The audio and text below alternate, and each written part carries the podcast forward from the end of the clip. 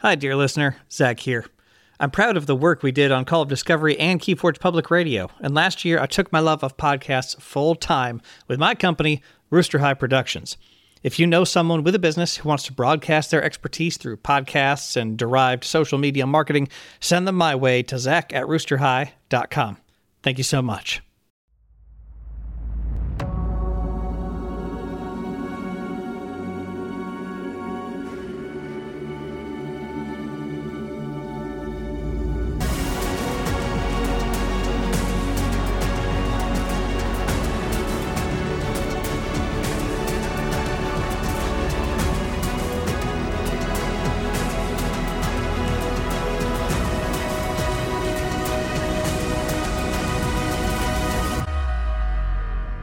And welcome to Call of Discovery, the podcast where we invite you on a journey into the Crucible to rescue Ed Pocock from the evil clutches of that despicable excuse for audio, the Wild Wormhole. We uh, release weekly or fortnightly to celebrate all things Keyforge, its community, and the excitement of discovery, and also the excitement of the return of Ed Pocock. He has come back to us at last.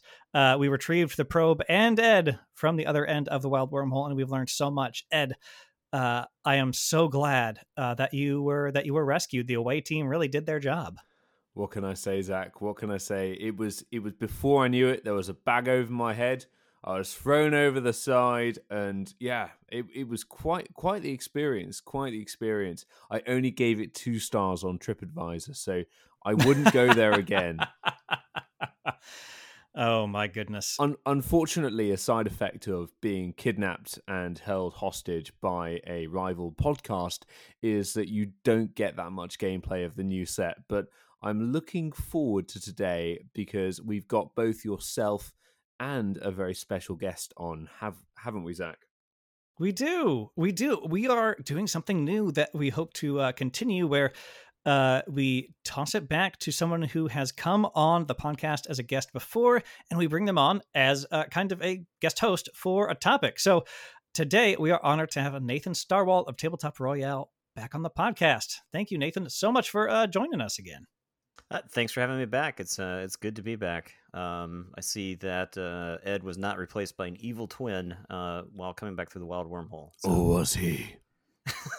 Oh gosh, his uh, Ed's card frame just flashed into a weird alternate color scheme there. That was uh, that was strange. Power twelve, my goodness. Um, so, sorry, yeah, what? so it was what? What, what happened? I, I I think I missed something.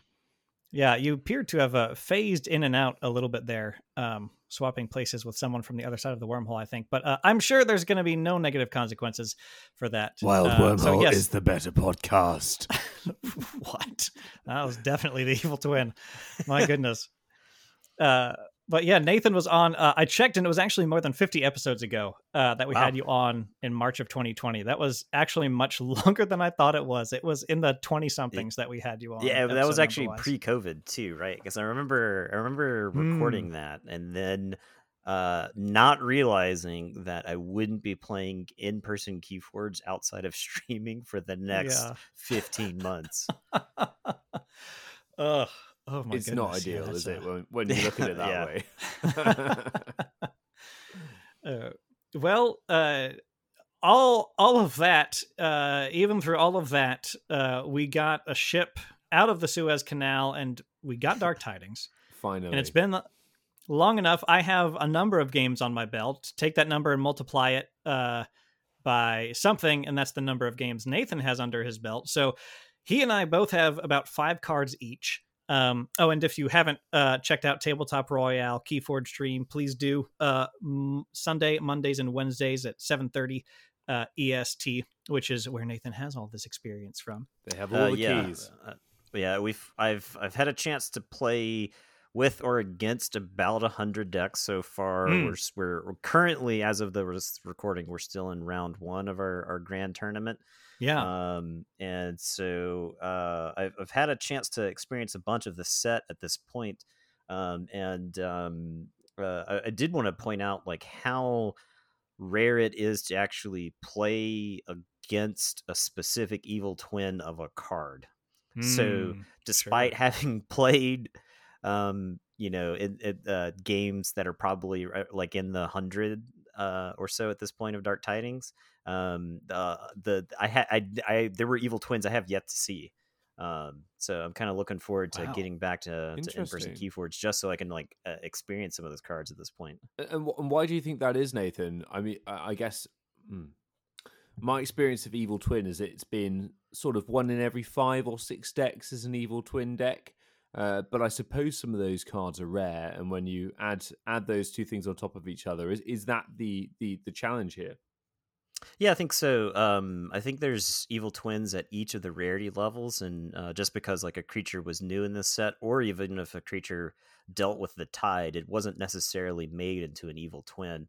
So a lot of the evil twin decks that uh, we had um, in our collection only had maybe you know two to three evil twins in each side, um, and we had some houses that had no evil twins cards in the evil twin deck which kind of you know feels like you got ripped off there a little bit, right? Either way, Evil Twin, really cool concept. And what I mean, what if we compare it to anomalies, where you could buy a couple of boxes of Worlds Collide and not even get an anomaly? You know, it's much. It's it matters a lot. It still feels like it matters a lot more, and you actually see some evil twins at least. You you get some evil twin decks to play with. Yeah, f- famously on our stream, um, I opened zero anomalies out of all the worlds collide that I opened, and, and Justin opened up all of them, right? So uh, now I ended up getting to play with the anomalies, um, you know, because the the way the tournament works, we end up swapping decks back and forth between each other. But it's one of those where I've played a lot of Keyforge, and I didn't open any anomalies in Worlds Collide. None of the sealed uh, vault tours that I went to I, did I open anomalies or anything like that. Uh, I think evil twins are a lot more like uh, Mavericks or Legacies, where they're a little bit more common.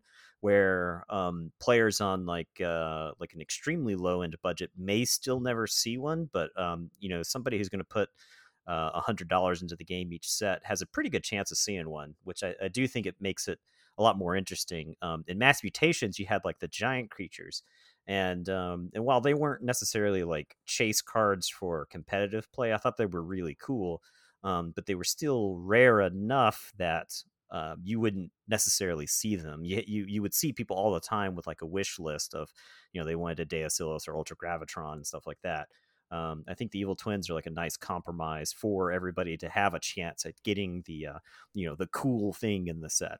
Completely Yeah. agree. Completely agree. Yeah, I agree. I agree. Yeah, they've been pretty cool so far. I have not opened any, and uh, I think on the math, Ed, uh, you might you might be a little more uh, fortunate. The The math ends up being roughly like one in eleven or one in oh twelve. wow! Um, I've been yeah. extraordinarily fortunate. In which case, Yeah, it's, Yeah. I it's it's once again I kind of like want to put on the tinfoil hat as far as like distribution things. Mm. Um, if if we weren't responsible for one of the more infamous distribution, um, uh, you know, errors um being publicized it's one of those where i could i could i would just put this all off on like random chance but uh the boxes the boxes we opened that had evil twins would have like three decks in it um three evil twins and so i think there's like a clumping thing algorithmically which uh, it honestly it does make sense that it's possible given um, uh, if the listeners unaware nathan and justin his streaming partner were opening worlds collide decks on stream a couple boxes literally every deck had dis yeah In it it. was uh it was 72 uh decks in a row I, Yeah. and the thing about keyforge right the common misconception is that the decks are random which they are not. They're algorithmic which does leave room Yeah. for that kind of a distribution error to to occur right? Right So, right. Um so yeah that it's uh it feels I, I think the same thing occurs with rares. You'll get like groups of rares if you open up boxes from the same case um as they're like shipped from like a distributor or something like that. If you open up uh, boxes from the same case you'll see the same rares occur uh, over and over again um and so i think it's like there there are rares and like uh, uh evasion sigil i think from CotA was one that popped into my mind or hypnotic command those were rares uh, you know despite the fact that justin and i played the game for months we didn't see those until we went to our first vault tour wow um, which I think I think it is a an interesting kind of like testament in the in the world of like uh, CCGs, especially in like uh, the digital era. Um, uh, and net decking and stuff like that, you just like automatically assume you're gonna know and see every card in the game. And and while I was aware of like the existence of Hypnotic Command and Evasion Sigil, practically we never played against it. There's a real cool side to that as well, though, isn't there? Uh, yeah. Going to a tournament and seeing a blue eyes white dragon kind of thing. You've never Right. come against this before, and you're right there with it now. Um, but uh, yeah, it, Nathan, if if you could just remove that tinfoil hat, it does do some weird stuff to the sound quality for the uh, for the episode. the microphones just don't like tinfoil moving, so All right, Yeah, yeah, I'll, I'll that's put it off to the side. yeah. Yeah. Yeah, and shout out I uh I mean I would be honored if the algorithm computer guy who's oft been mentioned listens to the podcast, but shout out that if that is an error on the side, shout out that that's the only thing that's really gone wrong with this being the first game of its kind. So Oh, yeah. shout out. Oh yeah, yeah, yeah. right, You right. know? And that's I, it's it's super Nailing it. Easy to. uh, So the, the the people have like it's real easy for the community at large to latch on to like the negative of that and not see how well the game overall distribution execution Yes. wise is um and it's it's one of those where when when you're just describing it um, the ambition of it and stuff like that seems almost impossible to, to pull off. But you know, here we are, five sets later, um, and sure enough, this this game still gives you so much um, and asks so little in return. Just to, you know, Mhm. occasionally put the tinfoil hat off to the side and just enjoy the game that you've been given. Oh yeah. Yeah. Oh yeah. It's the kind of game that only gets made when someone named Richard Garfield walks in with a box labeled Technic uh, to FFG and says, "Can you do this?" yeah, and it happened, and it happened, which is awesome. It's true. It's true. So today's episode is entitled "Our Favorite Dark Tidings Cards." So, what does that look like in practice? Uh, well, Nathan and Zach, uh, from what I understand, anyway, you've each prepared five cards that are strong, fun, have good synergy in the set, or just pretty awesome.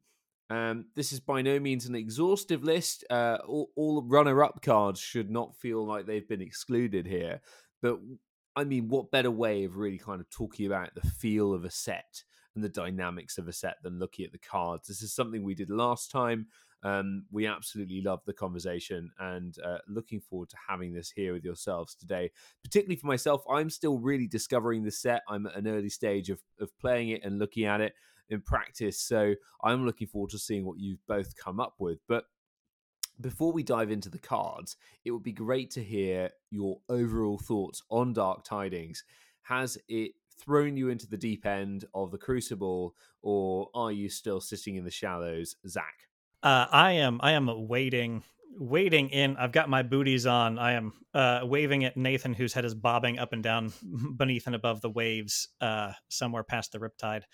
Um, but it's. Uh, I've had a lot of fun with what I've been playing. Most of my experience uh, has been. Uh, Uh, playing some decks to just test and play around with on the Crucible and with some friends IRL, and then also a few Dark Tidings decks inside of Keyforge Adventures, uh, which is just a great venue for them. And I've had a lot of success introducing new people via uh, via that as well.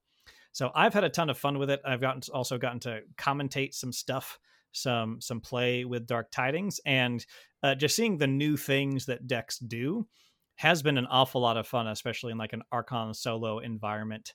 Uh, seeing combos or just kind of card cycles or strategies that um, are just coming out of this particular card pool and look really different than what we've seen before. So uh, that that's about all. Uh, all my experience has spoken to the set before, uh, but I think as Nathan has mentioned on stream, like it's an awfully thinky set, and so unless I'm playing Keyforge Adventures, a Dark Tidings deck is probably not going to be the first thing I hand to someone I'm trying to sell in the game, uh, unless there's also a giant key raken on the table who needs to go die. So that's uh that's my thoughts on Dark Tidings so far. Awesome, awesome. We do like to talk about the oft mentioned Team Covenant RAM in in a set of you know how many things do you have to think about at the same time, and, and Dark Tidings is is definitely rather high on that mark for yeah, which is an awesome thing, but it's definitely a feature we need to be aware of when when speaking with new players. And Nathan, you of course are probably among those to have played the most games of Dark Tidings of anyone other than the developers of Keyforge themselves. Uh, so how how have you been finding the set?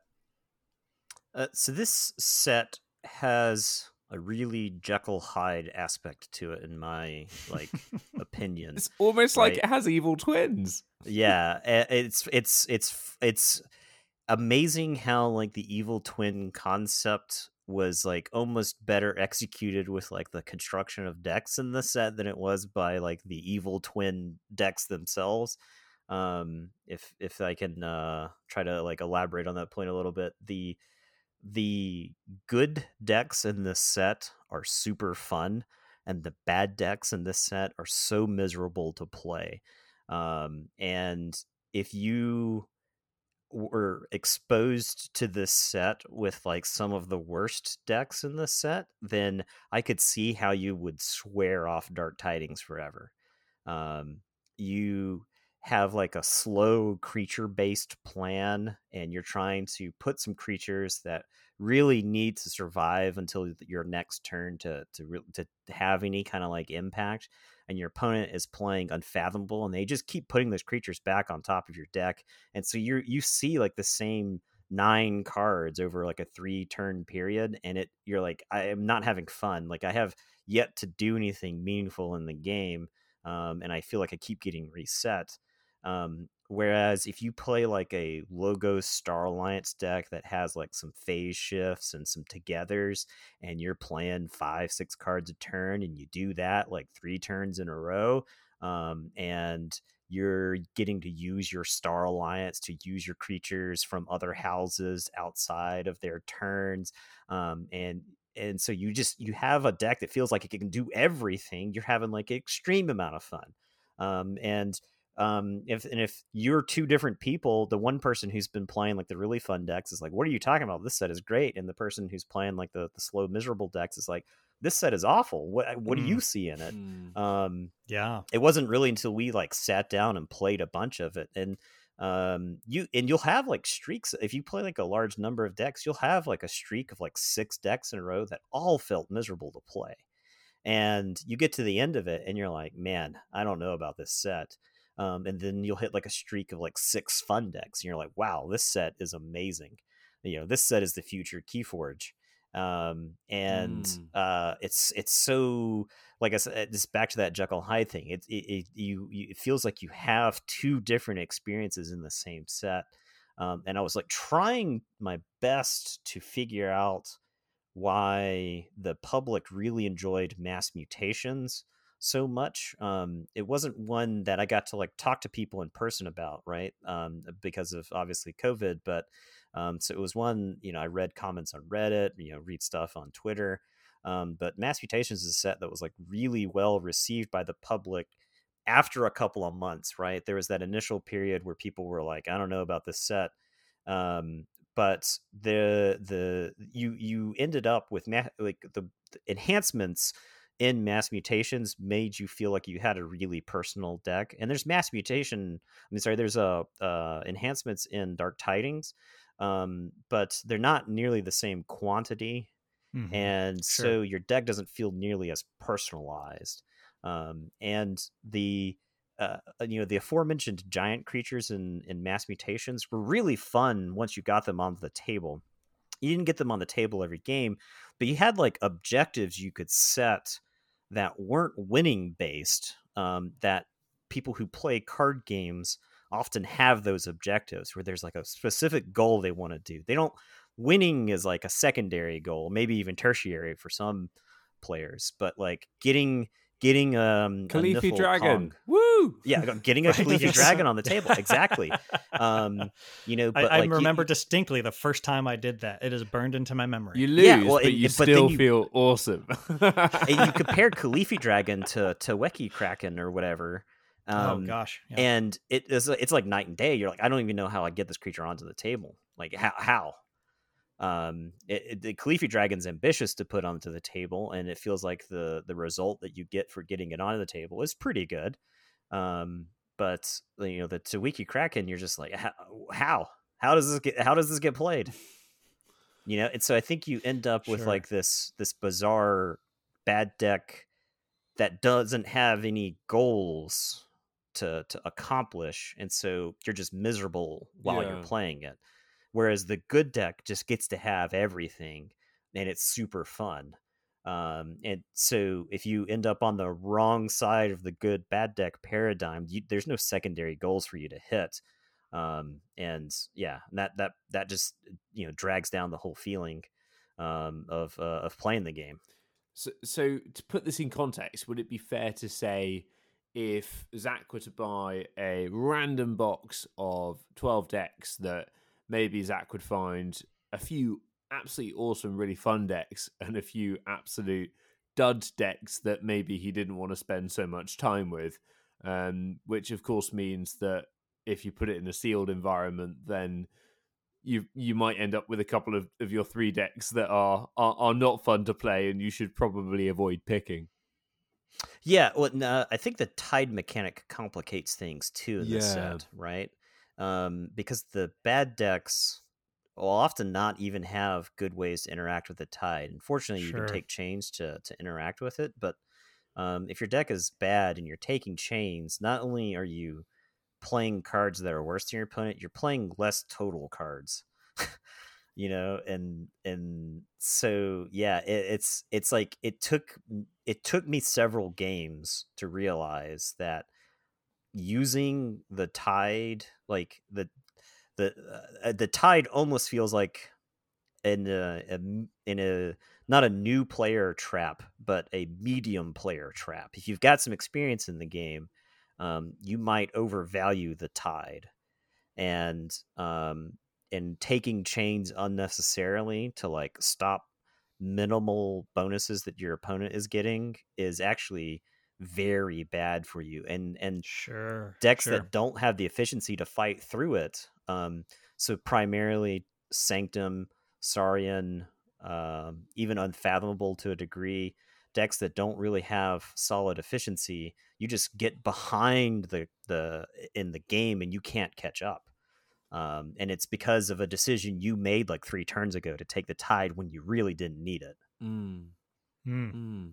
And it's hard to tell that until you've like played enough games um and so and it like if we didn't force ourselves to play as many games as we did um i'm not sure that i would have even gotten to that point um when it came to like the the relative power level of the tide in any given game That's fascinating. I yeah, I can I can relate to this in that I'm not there yet with my ability to value the tide, and I imagine that a lot of Keyforge players, uh, probably not you two, but uh, a lot of Keyforge players are are still in that position. I undervalued the tide to begin with, and in recent games, I feel like I've overvalued it. Um, but I haven't really got that deck dependent nuance yet of it in my head. Either way, shall we kick off with our Yeah. first cards? So, Let's Zach, do it. would you like to uh, to share with the audience what is your first card?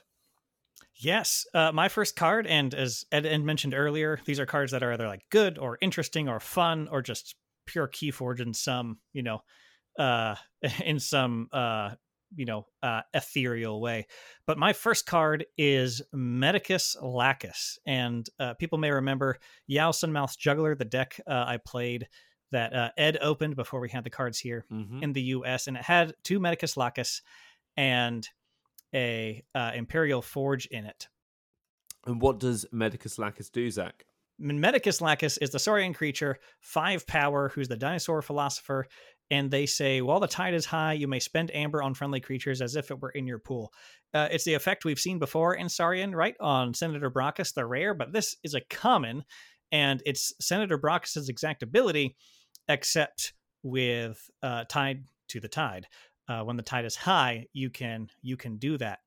So this card is a ton of fun because it interacts with the tide and it just for some reason imperial forge is just working more in this set because you've got things like spoils of battle as well. And this card creates a lot of interesting decisions you can put pressure on your opponent when you have the high tide and you could forge using this the amber on your creatures.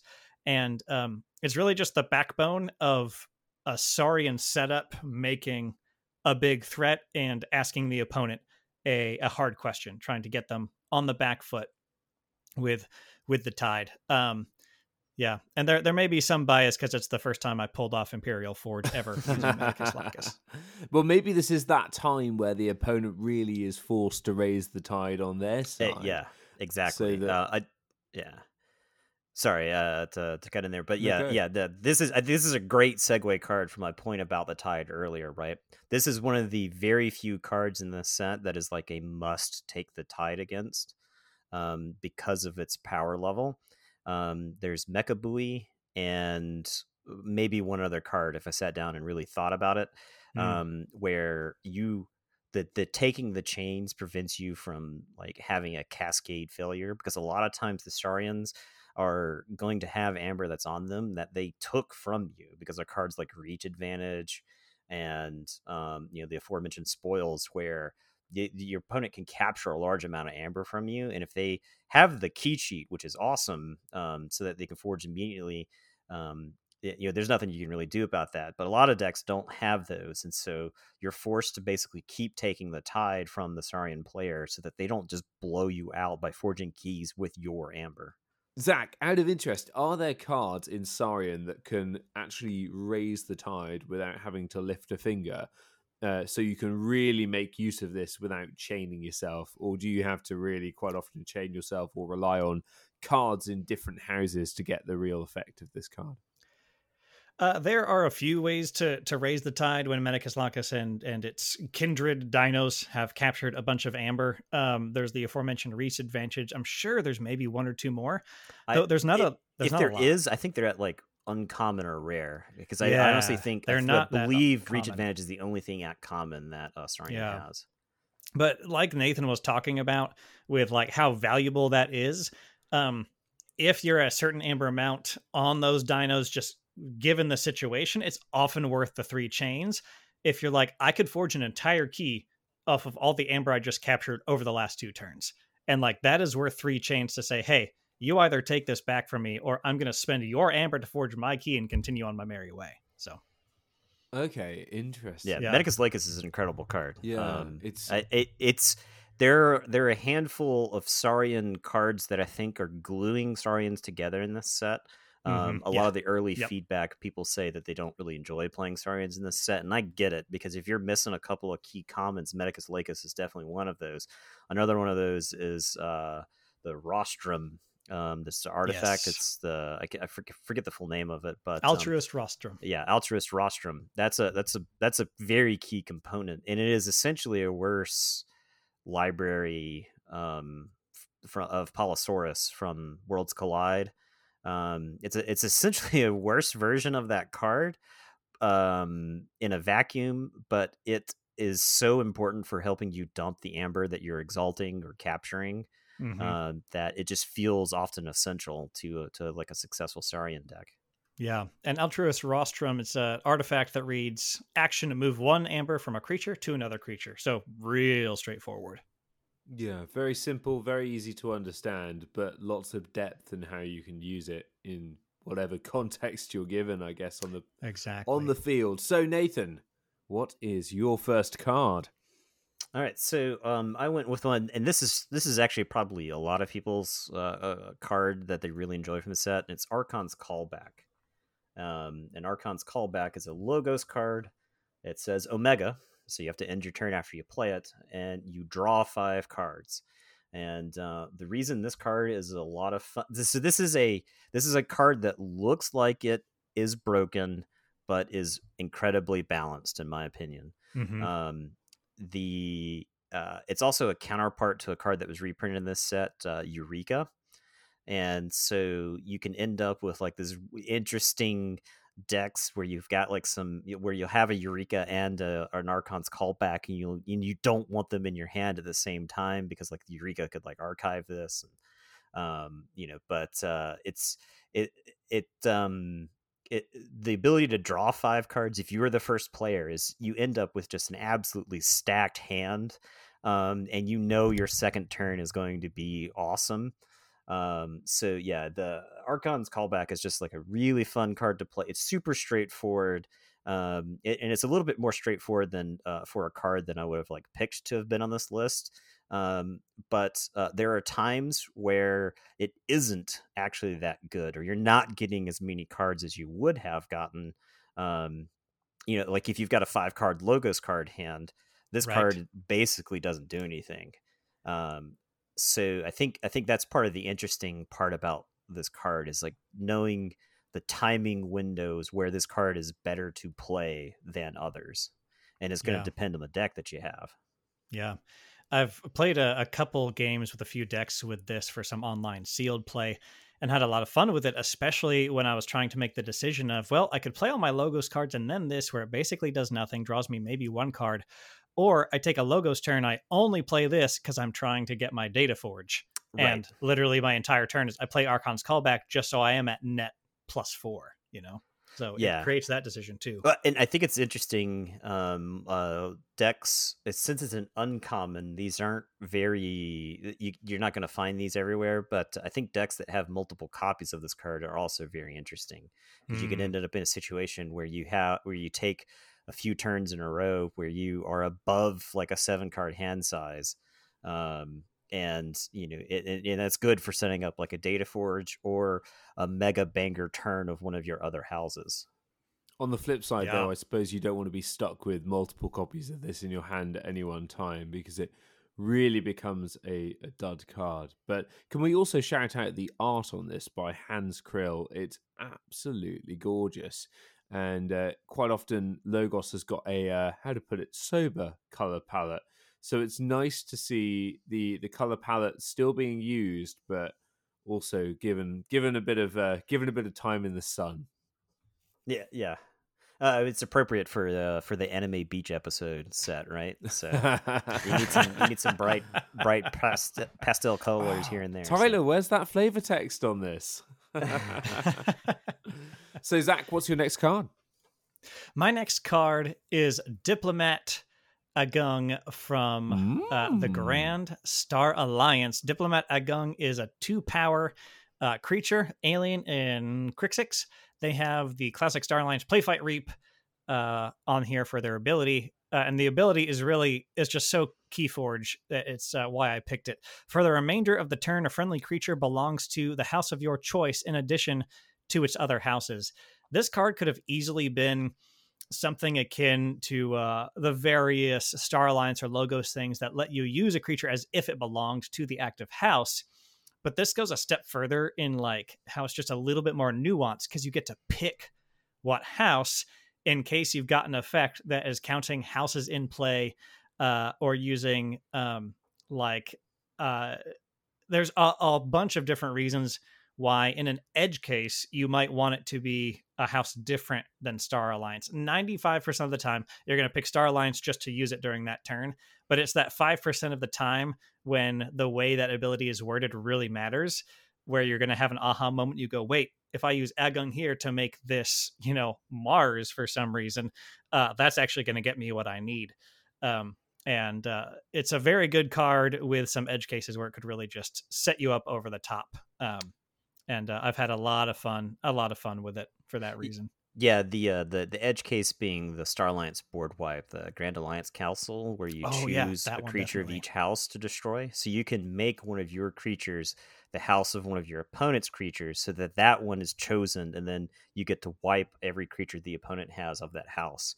Uh, Diplomat Agung, honestly, if I were to make like a list of like the top ten most powerful cards, or, or, especially at the common level. Diplomat Agung is way up that list. This card sure. is just insane. You play like it it it's a it reads sort of clunky, but when you once you actually get some games under your belt of Dark Tidings and you're playing with this card, this you you're just constantly looking for this card. It's just so good. It, it gives you so much versatility.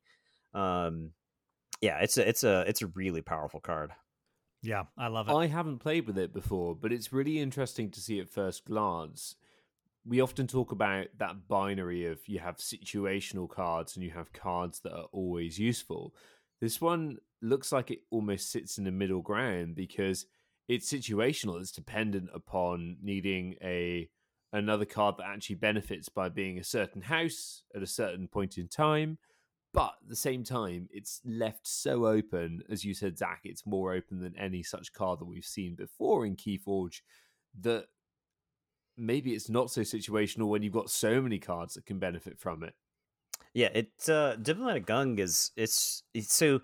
Um, I, I made this observation on stream, and if you're playing Dark Tidings versus Dark Tidings, the um the removal in this set there's some of the best removal that's ever been printed in this set, but some of the most circumstantial removal that's ever been printed is also in this set. And um, so it feels like you have three free wards a game, and you don't get to decide when those wards are played, but you're going to have creatures that will live that should have died in your mind. You, you've played a bunch of Keyforge, right? You're thinking this creature should be dead by now. Why is it still alive? And it's because mm. there was mm. an invisible ward that was just put on that creature randomly throughout the game, and your opponent couldn't kill it. And so, Diplomat Agung is one of those cards that gets to live far more often than you think it should. And it lets you use those other creatures that you thought should have died by that point. Um, and uh, it, and and once you once you've played enough DT games, you'll really understand what I'm talking about, Ed. Where it's just like, why can't I kill this two power elusive creature? It's just impossible. Chelonia has been on the table for three turns. I never had this problem of killing Hunting Witch in the past, you know. Um, but uh, Dark Tidings just trying to find removal for problematic cards like Agung is not easy. Yeah. No, can, yeah, that's true. That's that. very true. I can see that. So Nathan, moving on from Agung, what is your next card? So this is actually pretty related to Agung, and uh, it's a T3R35A. Um, I just call it Teresa because I believe all of the Star Alliance robots are uh, leet speak uh, names one way or another. But uh, so Teresa is Mack the Knife if it were also a Mantle of the Zealot. Um, and this is actually relates to Diplomat Agung, right? Teresa yeah, says yeah. Um, it's a three power robot that says Teresa may be used as if it belonged to either of its neighbors' houses, and Teresa may be played as an upgrade instead of a creature with the text. The creature may be used as if it belonged to either of its neighbors' houses. Um, and this card is very similar to Diplomat Agung, um, and uh, I think they both contribute to why Star Alliance feels, in my opinion, Star Alliance feels like the best house to play in this set. It's um, it's certainly the most fun there's a lot of like obvious power and logos and and uh, and unfathomable. But uh, Star Alliance, you just get to use all of your cards all of the time. Um, and Teresa is one of those that contributes to it. Um, and since it can be played as an upgrade, it works with like Light of the Archons. It works with Unity or Discord. Um, I almost included Unity or Discord on this list instead of Teresa because that card's insane. But I feel like the power level of Unity or Discord is like very obvious, whereas Teresa is a little bit of a sleeper. Um, and uh, Teresa also uh, encourages one of my favorite aspects of the game, which is like battle line placement. Um, and there's a lot of really cool battle line placement cards in this set that um, mess with um, the the desire to just kind of play your creatures wherever they go. Right? You have to have a little bit more forethought when you've got a Teresa in your deck because you're trying to put your creatures in such a way that you can always play the Teresa as an upgrade and get maximum use out of it. Um, and so sometimes that's just playing Teresa by itself, but sometimes that's putting Teresa on, um, you know, one of your powerful cards like a PI Sweven or somebody else that you really want to use um, during multiple turns. Um, and Teresa really enables that. Awesome, awesome. More Star Alliance doing fun stuff and having something that really enables you to use those cards that you've played out is fun, isn't it? That that's what yeah, that's what we want from Keyforge and uh, Star Alliance. Certainly looking to do that here. I'm looking forward to getting some game time in with these cards. I'm looking forward to it. So Zach, what is your next card? My next one is Brain Drain. It honestly probably would, side note, would be Omnipus if I had opened one and been able to play with it by now, because that's just such a cool card. Uh, but I went with Brain Drain. Unfathomable action gives you a pip. It says play, look at your opponent's hand, choose a card from it, and put it on top of their deck. Uh, even though uh, I am often not thinking well enough to fully use the information to the best of my abilities. I do love effects that let me see my opponent's hand. At the very least, you can say, okay, do they have a big play they're making next turn? Do they have their, you know, amber burst punishment? Do they have a board wipe? Uh, just kind of big plays like that that I could play around. Um, and then the choosing a card from it and putting it on top of the deck is that just unfathomable style of control that they do a lot with which is just a lot of fun. So I love the information. I love trying to use the information and then slowing them down by a single card or whatever that key card is. Uh, is just a lot of fun to trying to just do this as as smartly as possible, right? It's kind of a um I don't know if it's a more fair version of Control the Weak, but it occupies a similar space where you can try to, you know, get that third key in by playing around what they have in hand and tactfully removing uh, perhaps the biggest threat to your to your Keyforge livelihood. yeah, I was actually going to compare this card to Control the Weak because you get so much information from it, and the amount of information yeah. you get from Brain Drain is frankly absurd. Um, and oftentimes you can pick the card that just forces the opponent to go into another house, mm-hmm. right? Um, yeah. So um, they could still take a turn if they wanted to, if they really wanted to but um, a lot of times when you play, I think this is a card that gets better the longer into the game you are. Um, early in the game, I um, I've played some brain drains where I was like, this card isn't doing anything. You know, it's it's barely slowing slowing the opponent down. Um, but uh, it's really good when you can go to threaten. You can brain drain to know if you can force the key through or not, right? Yeah. Um, yeah. And, that, and that's the same situation with Control the Weak was in the past, where um, being able to like force the opponent into a house that couldn't stop your key um, was was super valuable. And uh, yeah, brain drain is uh, it, it's a it's a crazy card. This looks to be a card that really rewards you for knowing the set, knowing your deck and what it wants to do, and knowing how your opponent's deck, whatever it may be in it, what pieces from that are a threat to you and why. It, so and um, it actually combos with a lot of the other uh, unfathomable stuff, um, like Maelstrom or Bubbles. So you can hit them with the brain drain and then put more stuff on top of that oh, card. Sure. so you can end up in situations where the card that you hit with the brain drain, is going to be two turns before they get to see it. Yeah. Wow. and that that's why this can be such a negative play experience yes, for an unprepared exactly. player. yeah, right. And it's one of the because because that that stuff happens to you, and you're like, "Am I playing this light, fun, you know, unserious card game? I, I feel right. like I'm getting brutalized over here, you know? Yeah. Um. And yeah, and if you're if you're like an experienced player and you're playing against Unfathomable, you you know that you need to if they if a if like a, a specific creature isn't contributing to your um, end game goal, you're oftentimes better discarding it if your opponent yeah. has a couple of maelstroms because you're just going to end yeah. up in situations where you're drawing the same cards over and over again. There is sometimes that juxtaposition, isn't there, with Keyforge, where the theme is so light and so whimsical, and yet the gameplay is so deep and uh, rich and rewarding, but also challenging at the same time.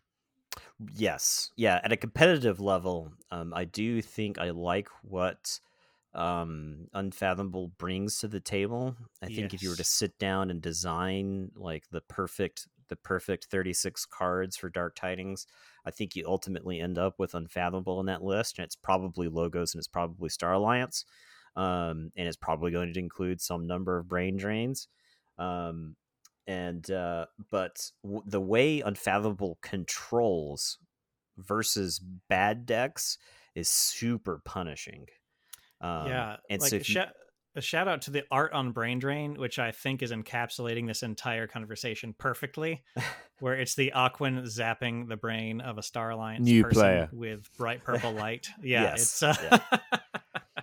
yeah. And Nathan, what is your take on House Unfathomable? You said earlier that they were you alluded to earlier that they were competitively pretty well to do and that's maybe opposed to some of the stuff i've seen floating around the interwebs what are your thoughts? So I think if you've got an unfathomable deck that is more heavy on actions than creatures, it's going to feel a lot more competitive. And um, if you're playing against a deck that is focused on creatures, um, then Unfathomable absolutely punishes those. Unfathomable is probably a good choice for like a like a, a triad um, sort of uh, setup as well. I think you you kind of want a triad deck waiting in your wings. If your opponent has like a Grumpbucky deck, for instance, and triad, you really want your unfathomable deck to line up against like a Grumpbucky deck, a deck where your opponent wants to put some creatures on the table and use them. An unfathomable can just absolutely um, you know make your opponent regret having creatures on the table. Um, there are a lot of really um, I would say it feels like sealed stars in uh, Unfathomable, um, where cards like Horrid Synan, it's got poison, so it'll trade with something, right? But ultimately is not doing much to advance your goal. Cards like Photic Raider, which are pretty good for stalling, but if you don't have a way to like tax your opponent, then capturing that amber ultimately ends up feeling inconsequential in the long run. Um, but then you'll have like cards like um, Vlucanth, feels like, especially when you're playing DT sealed, Vlucanth feels like an all star because he has like taken three creatures out of the equation a turn whenever you use him. Three or more creatures, right? Because his ability works on fighting, so he can like fight a small creature and then you know tap some other creatures down.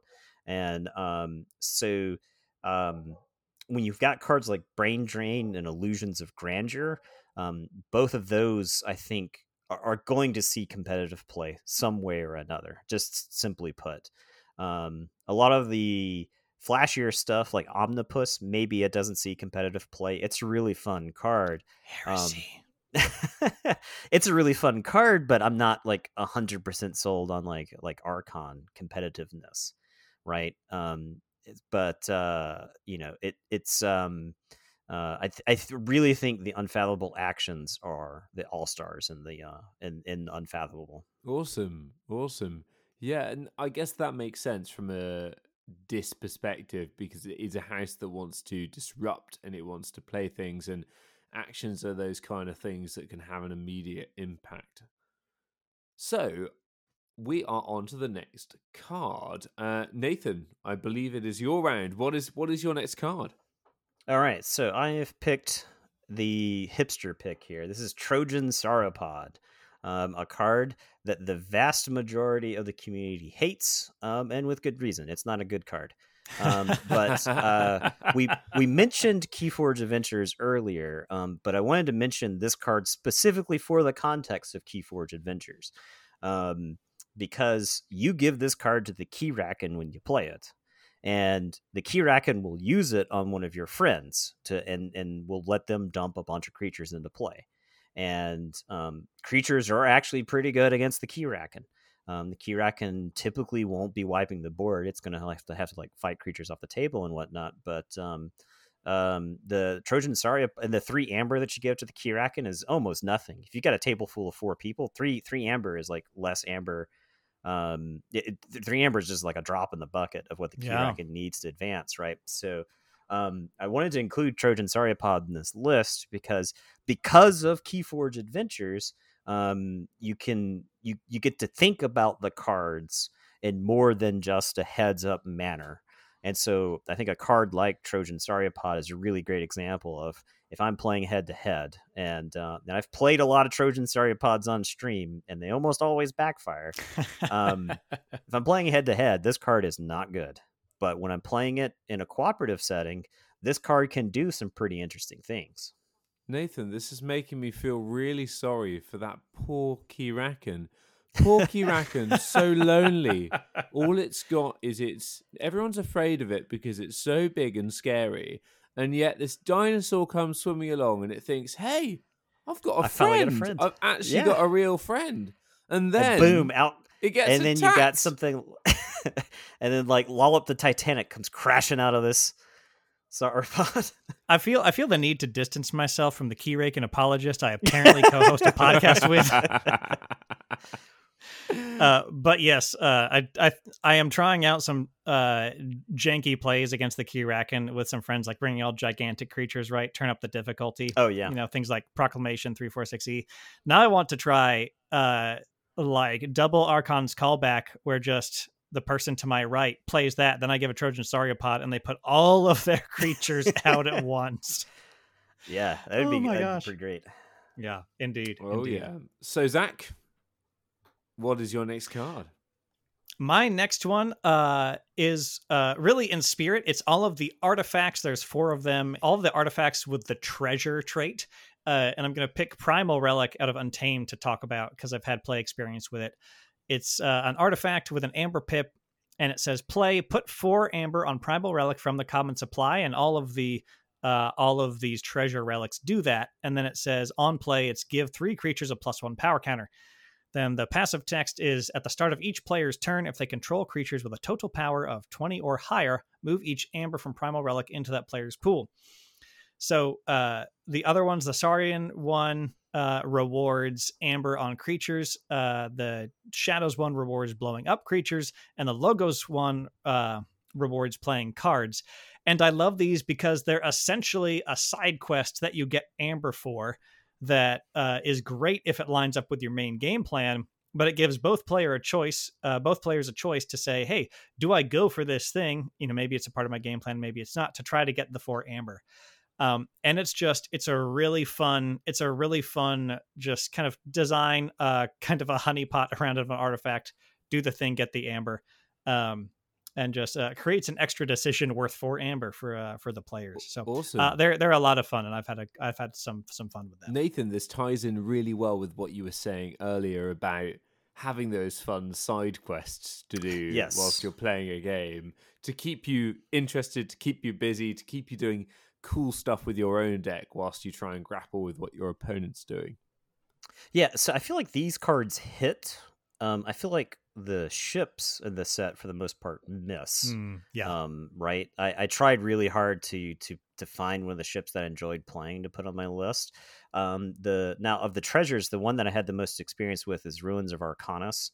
Um, and uh, that one is really funny. Um, I, there was a uh, a game we played the other night where I kept my starting hand because it was six cards because I knew the other deck had Ruins of Arcanus was, and I was just like, just play it first turn, just play the Ruins of Arcanus first turn, so I can just play all six of these cards and then get the amber off of it, you know. Um, and so Ruins of Arcanus really like changes the flow of the game in a lot of ways if both players are trying to like play for it or you can just ignore it and try to just win the game naturally um, Mm. especially if you're not a Logos or a Star Alliance deck, and it's like harder for you to actually play all those cards.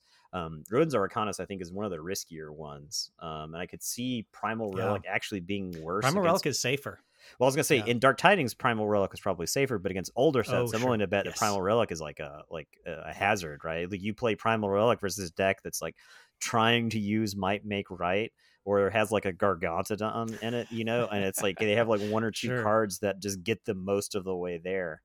Um, yeah, I could I could see it backfiring spectacularly, but. Uh, a card backfiring spectacularly is a very Keyforge thing.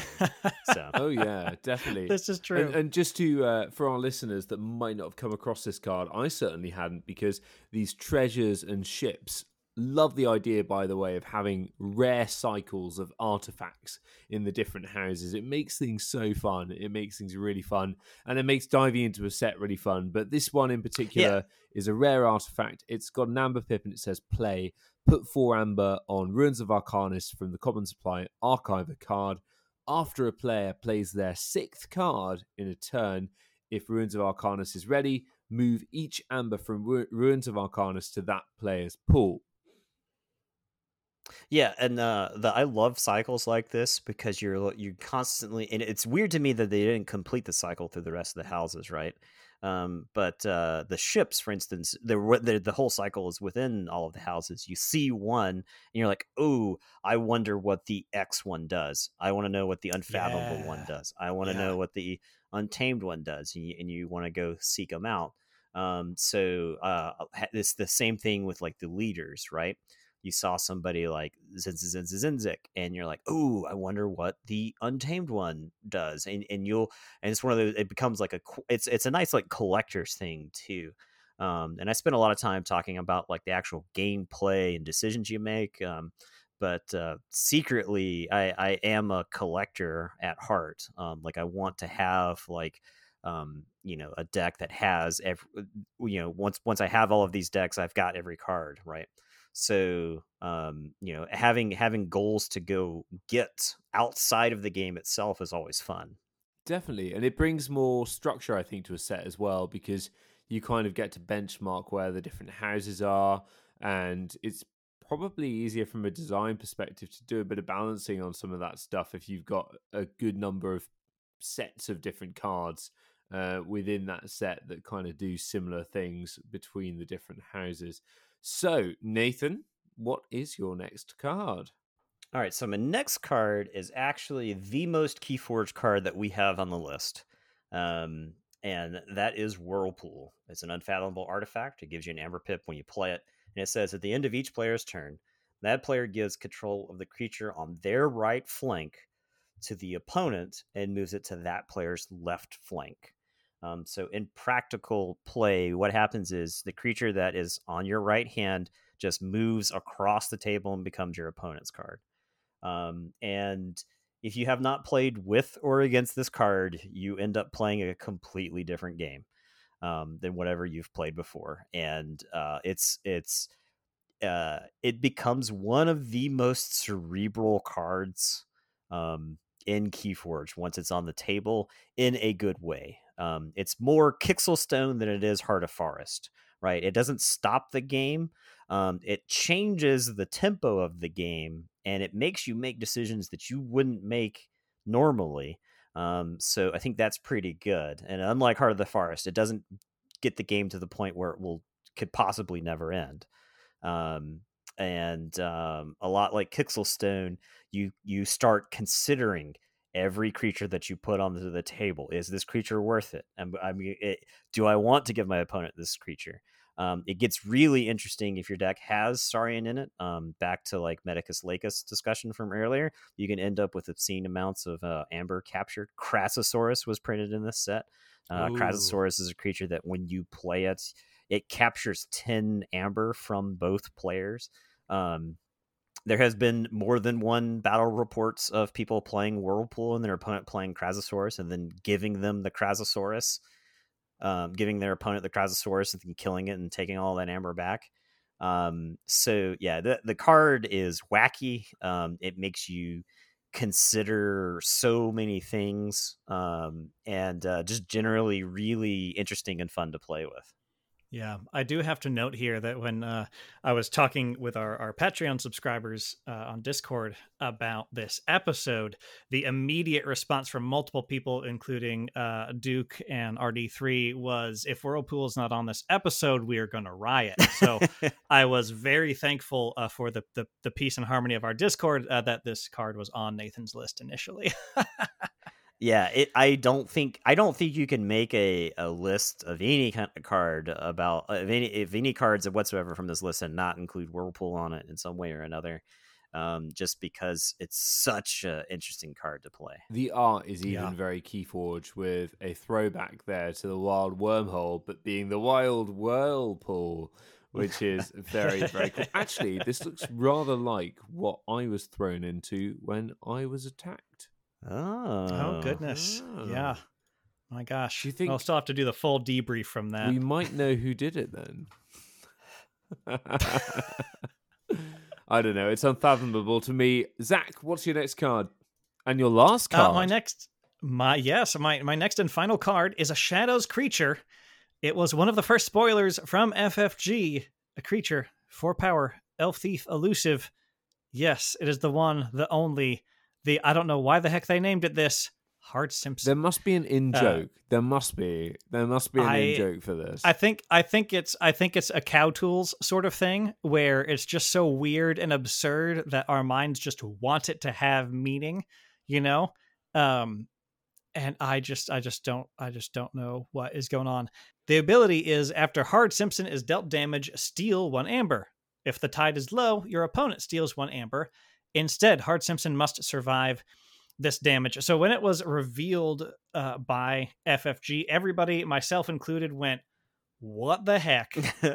this is the liability of liabilities." yeah, the, the Prince of Princes, and everyone derided it. Like it was it was a really strange choice for the for like one of the earliest spoilers for the set, right? A lot of yeah, a lot of us were actually quite discouraged that they picked this because they're like, why would they give us this trash? They were trolling Yeah, us. to excite us about they, a set. they were trolling us. so it, it, it it feels so because I saw this card and I was like immediately I was like I'm really worried about this set. Like right, it why why was this card chosen? Which which is a very fair response. I think that was I mean that was across like everyone's reaction from the competitive uh, people to the the podcasters. It was like everybody was like that. But then I started to see Hard Simpson in use because you've got control of the tide on your turn, right? Whether it's high or low, you, you make you make sure it's it's high. And there's a whole lot of ping damage in shadows. Some old stuff like uh, Seeker Needle, some newer stuff uh, like um, uh, oh, Walk the Plank's a bit too powerful, but there's a, a lot of ping damage in the set Like where you can ping. is the Ah, the- Kerwallop, thank yeah you. is the common one. Yeah, where you can get damage on Hard Simpson either like one or two, and your opponent's only going to steal one back, making you even if they can uh, take the tide and then just ping damage Hard Simpson instead of killing him all the way. And I have seen people get out ahead even if the the opponent gets one steal in, right? Uh, people just get out ahead uh, with Hard Simpson, with Seeker Needle, Kerwallop, fighting into uh gosh even something with uh friggin hazardous right like Right. there's just so many creative ways to use this card that you'll all you'll have a plan a for how to use hard simpson but there's plans b through m that depend on what's across the board from you and it's just the silliest thing also if you want to break your brain uh, just think about what happens with hard simpson and um molfin Yeah. Uh yeah. He he, get, he steals until he dies, right? Is that yeah Yeah. Mol- Molfin says after amber is stolen from you, deal one damage to each of That's your opponent's that's- creatures so good. for each amber stolen. Yeah. That Yeah, is a it- cool so- interaction. It hit Hard Simpson is a card that plays a lot better than it initially read. Um, Oh, I, I agree because you can you can almost always engineer the situation where Hard Simpson will not uh, survive damage done by your opponent, and so you don't have to worry about them stealing. Um, Right. Yeah, so it, it ends up being it ends up playing way better than it looks. mm-hmm. Agreed, which is also a very key forge thing Yeah. uh, Yes. on top Yeah. of his silly combo potential. Oh, definitely, definitely. It, not a card that I've had the uh, opportunity of playing yet, but definitely a card that I saw and thought, "Oh crikey, what is this set going to look like?" at the time, and it's a common. Uh, but yeah, pleasant surprise, pleasant surprise. So Nathan, your final card is here. All right, so it's, this is actually a little bit of a cheat because it's a three part card. Oh, um, cool. and it's uh, uh, uh, Chenille, Bombix, and Fafalde, uh, which is the butterfly combo in Untamed. Uh, one of the cards that I've been the most disappointed in was Igon the Green and Igon the Terrible from Worlds Mm. Collide Mhm. and um, i- i- it's just if you've ever played with those, I think that's part of the reason why Worlds Collide Brobnar is so uh, maligned to the general public is because you finally get like a sweet Brobnar, you know, like like set to to to, to play with, and it sucks. it's just Mhm. bad. It's just not it like it doesn't it doesn't feel like it does the thing you want to do. Um, this set kind of like uh, flips the script a little bit because um, the extra pieces, if you draw them earlier in the game before you're before you have like the combo assembled, you can still play them and get an amber from them. And um, and uh, the aforementioned Trojan Sauropod is actually a funny way to cheat in these um, creatures because they don't they don't uh, have the play effect um, when they're put into play from your hand by like an effect Oh, like Trojan right. Um, so um, you can you can engineer like a like an actual trap with uh, with the Sauropod um, with these cards. Um, yeah. So, and I'll, I'll go over the cards real quick just so that everybody knows what I'm talking about. So, Chenille is a one power hazardous six creature that says action return Bombix from your discard pile to your hand. And Bombix is a two power six armor creature with one amber pip that says play destroy a friendly Chenille. If you do not destroy Bombix, um, action return Fafalde from your discard pile to your hand. Um, and then finally, Fafalde is a nine power creature that gives you an amber on play that says play destroy friendly Bombix. If you do not destroy Fafalde, and uh, it's got fight, reap, fully heal Fafalde, and gain one amber.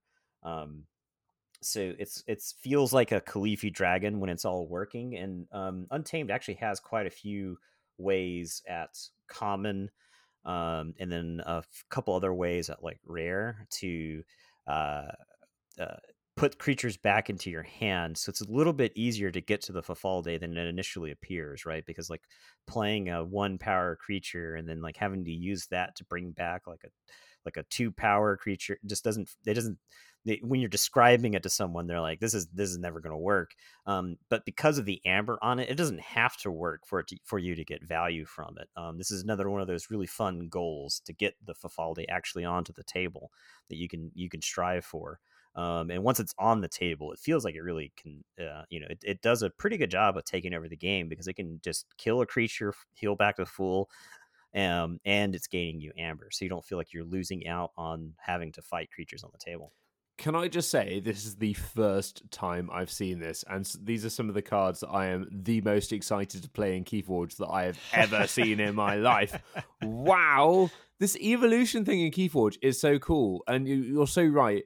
Igor or Igor or whatever his name was, the terrible, was indeed terrible and really disappointing because the idea was so cool of taking some of that, yeah, taking some of the magic of other games that have done that and put it into Keyforge.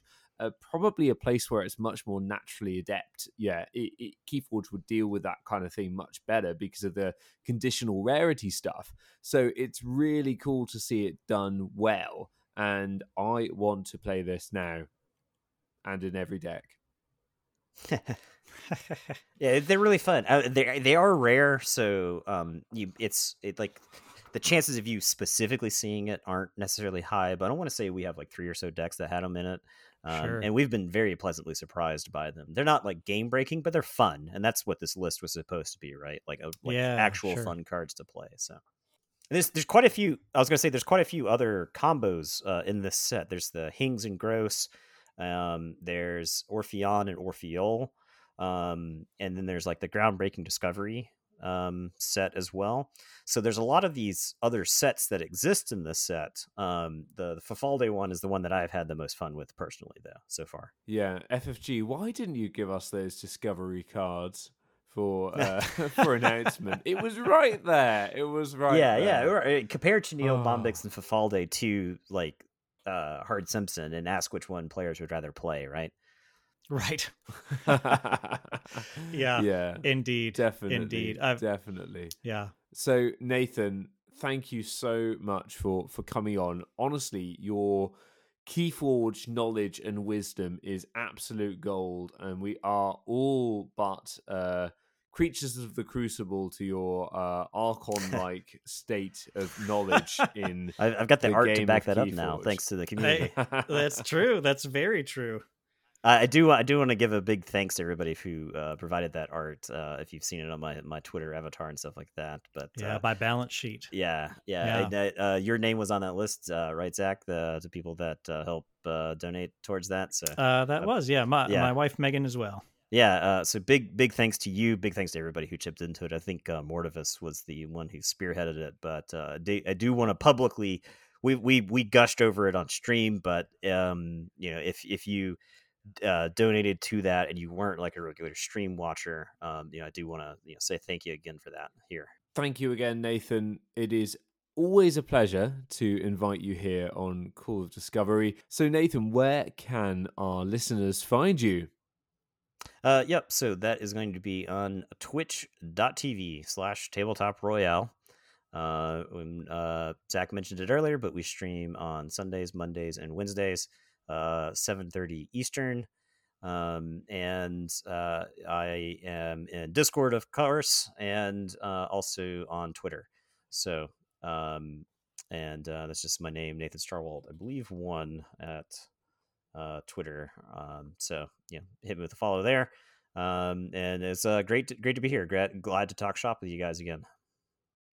Great to have you on and have a chat with you about this game. I feel like I learn something every time we have you on. Um, in fact, I do learn something every time we have you on. Many things, in fact. Archons, if you are enjoying Call of Discovery, please subscribe on your regular podcast app of choice. If you're new to Keyforge, please visit the new player guide on Archon Arcana. It really is a treasure trove of Keyforge information and you can get your you and you can get started there on your own unique journey into this wonderful game. If you are looking to support us in a monetary fashion, please do visit our Patreon link below where you can sign up to support us on a monthly basis and enjoy rewards like our exclusive Discord where we get many of the topics and questions for the show. Let us also know what you'd like to see hear more of or less of in future shows by interacting with us on social media, or you can send us an email at podcast at callofdiscovery.com. But most importantly, if you think a friend would enjoy this podcast, please do help them to discover it. Have you answered the call of discovery?